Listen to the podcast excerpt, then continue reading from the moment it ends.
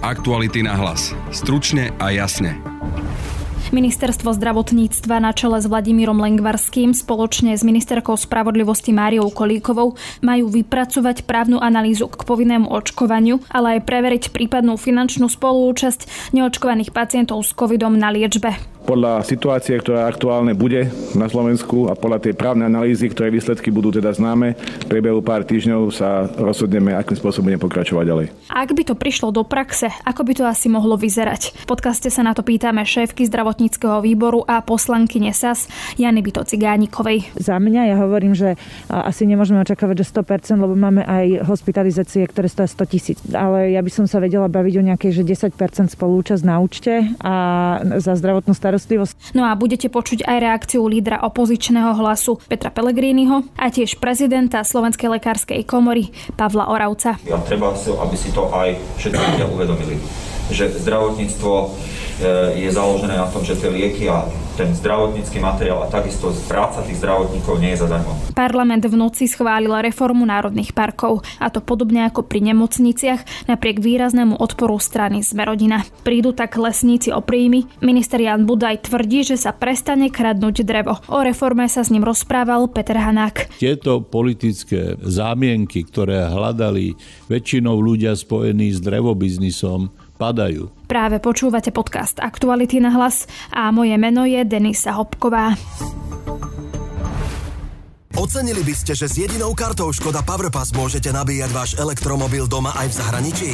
Bežné stanice aj rýchlo nabíjačky, viac ako 500 miest na Slovensku a vyše 260 tisíc po celej Európe. Stačí priložiť a nabíjate sa zvýhodnenú cenu. Alebo nabíjajte auto úspornejšie z pohodlia domova vďaka nástenej stanici Wallbox Škoda iV. Šikovná aplikácia vám zaručí prehľad v histórii a všetky výdavky uhradíte naraz na základe mesačnej faktúry. Škoda. Simply clever. Všakže. Aktuality na hlas. Stručne a jasne. Jedna z úloh, ktorá pre mňa vyplynula z koaličných rokovaní, je e, predložiť zajtra na rokovanie vlády uznesenie, v ktorom má vláda poverí vypracovaním právnej analýzy povinného očkovania a súčasne aj návrh právnej analýzy prípadnej finančnej spolúčasti nezočkovaných ľudí na liečbe. Takže to bude moja úloha, ktorú dostanem, predpokladám, že to bude mať pár týždňov, možno mesiac do 15. januára, keď skončí e, pomoc. A podľa situácie, ktorá aktuálne bude na Slovensku a podľa tej právnej analýzy, ktoré výsledky budú teda známe, v priebehu pár týždňov sa rozhodneme, akým spôsobom budeme pokračovať ďalej je na prípadnej finančnej spoluúčasti neočkovaných na liečbe covidu zhoda v koalícii a ako by to mohlo prípadne fungovať v praxi. To sa budem teraz pýtať šéfky zdravotníckého výboru a poslanky NESAS Jany Byto Cigánikovej. Analýza ešte nebola ukončená, lebo nemám jej výsledky. V každom prípade za mňa hovorím dá sa. A otázka nie je, či sa dá, ale ako sa dá. A v rámci toho, čo teda, e, čo o tom viem, si som presvedčená, že je viac možností a aj viac úvah, ako by sa dalo uvažovať, ale v prvom rade chcem povedať, že je to úplne úplne legitimná úvaha. A to preto, že e, naozaj 85% e, ľudí, ktorí ležia v nemocnici sú neočkovaní. A niekto si môže povedať, že no a čo, ale to znamená, že, to znamená, že spotrebovávajú ľudské, vza, vza, veľmi vzácne ľudské zdroje v zdravotníctve, ktoré potom chýbajú inde. A to je dôvod, prečo napríklad nerobíme veľmi často bielu medicínu. A vlastne nejakým spôsobom to zasahuje do, do života iných ľudí a preto je na mieste sa o tom baviť. A nehovoriac o tom, že spotrebovávajú 93% zdrojov finančných iných určených na COVID. Takže nech je kdokoľvek očkovaný alebo neočkovaný, toto nie je uh, delenie spoločnosti, toto je teda pomenovanie legitímnych faktov. Keď mi niekto povie, že, a to, to je najčastejší argument, že však ja si platím celý život zdravotné poistenie, tak na priemernú cenu hospitalizácie covidového pacienta musí nezamestnaný, to znamená dôchodca, študent, mamička na materskej, kdokoľvek, teda poistenec štátu, musí pracovať 33 rokov a počas 33 rokov nesmie žiadnu zdravotnú starostlivosť minútne vybrať liek, neísť k lekárovi, neísť na žiadne vyšetrenie, nič. A v prípade pracujúcich je to 8 rokov. Takže asi každý rozumne a objektívne uvažujúci musí uznať, že jednoducho tie zdroje, ktoré pre, spotrebovajú neočkovaní covidoví pacienti, ktorí mohli veľmi jednoducho a lacno predísť tomuto stavu na 99,96% neskončí teda v nemocnici, tak, e, tak jednoducho je úplne objektívne, je na mieste sa baviť o tom, aby, aby so svojou slobodou vlastne mali aj, aj zodpovednosť za svoje konanie. No a teraz... Ja sa ešte opýtam priamo na tej veci v praxi, ale jedna vec ma zaujíma, že v podstate ak by sa aj platila táto liečba, tak bolo by samozrejme potom na ľuďoch, či by sa rozhodli, že teda idú do toho rizika, že si to zaplatia, alebo, alebo sa zaočkujú.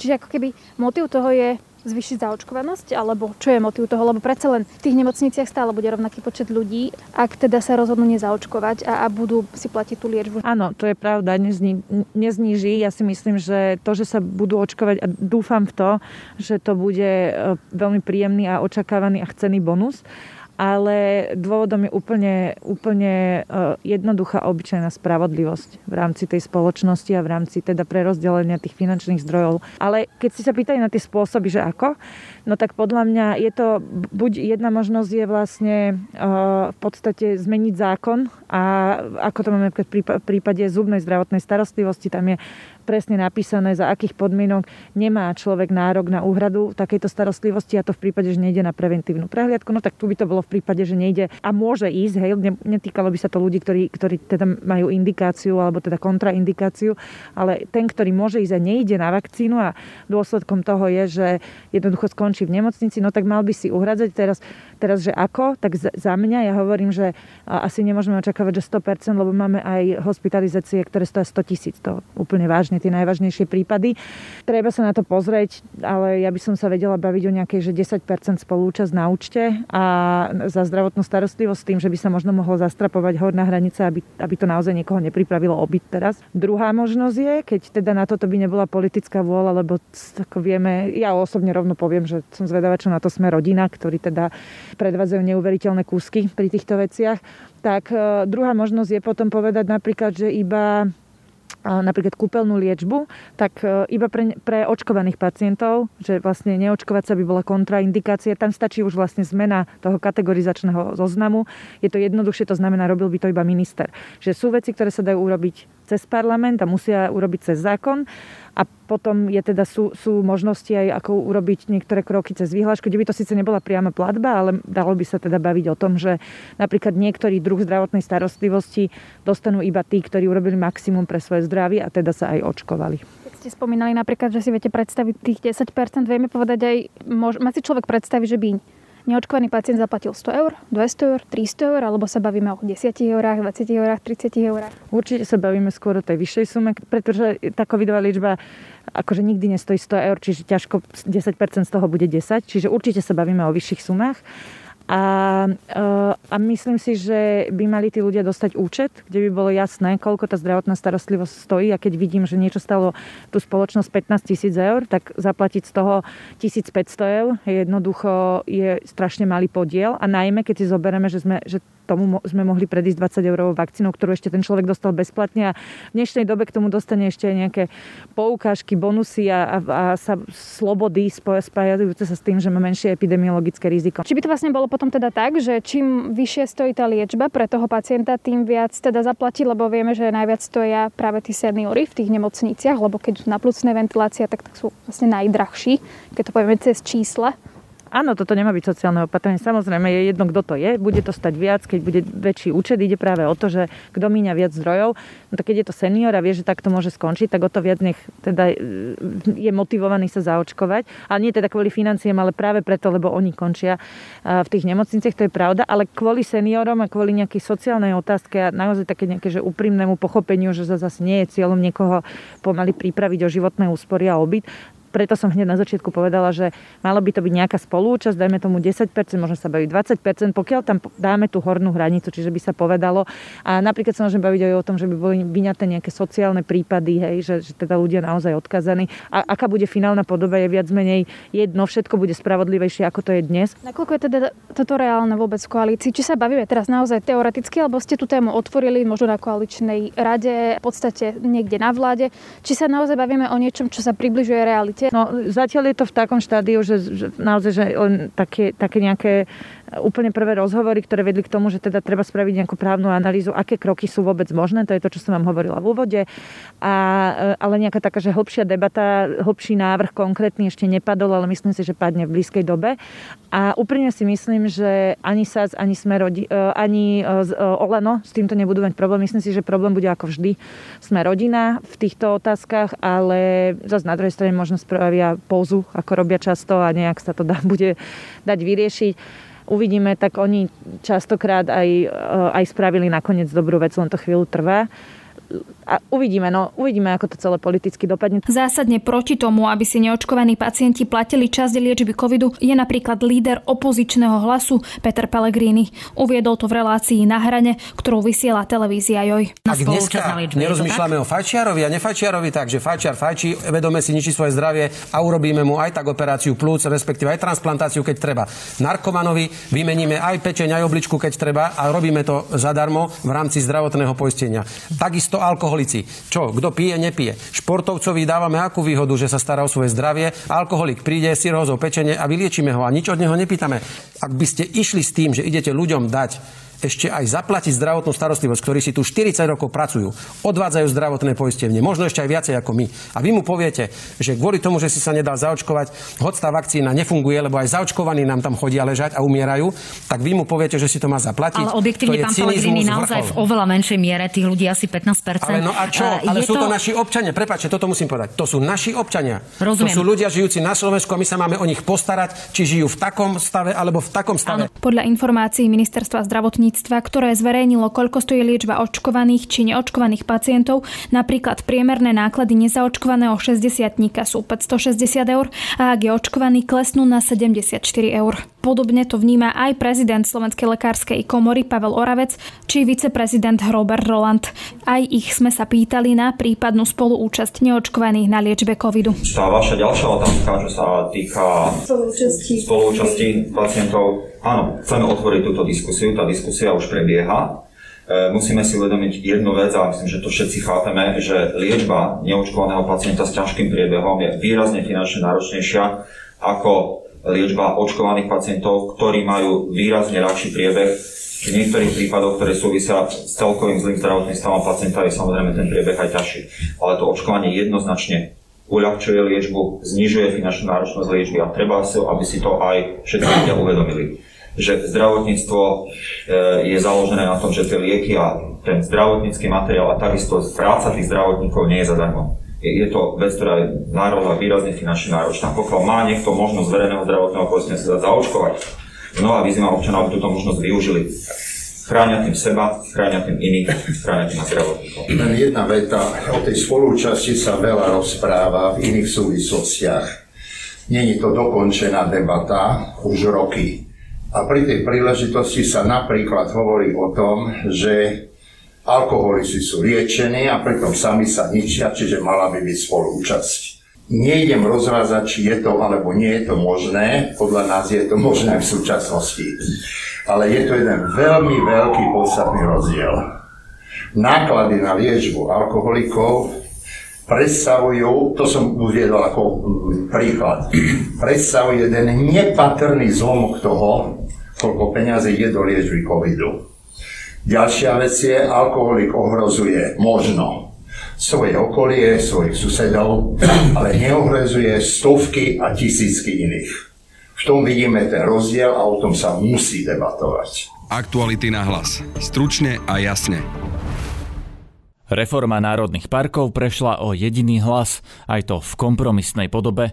Niektoré lesy sa pod ministerstvo životného prostredia dostanú až keď bude hotová zonácia národných parkov. Poradný hlas pri správe národných parkov dostanú aj lesníci, cestovný ruch či obce. Rozprával som sa o tom s ministrom životného prostredia za Oľano Jánom Budajom to, čo tento zákon výrazne mení, je, dá sa povedať, také spoločensko-politické rozhodnutie, či národné parky sú na to, aby sa v nich pílilo drevo, alebo na to, aby sa v nich chránili prírodné hodnoty. Tento zákon o tom jednoznačne rozhodol.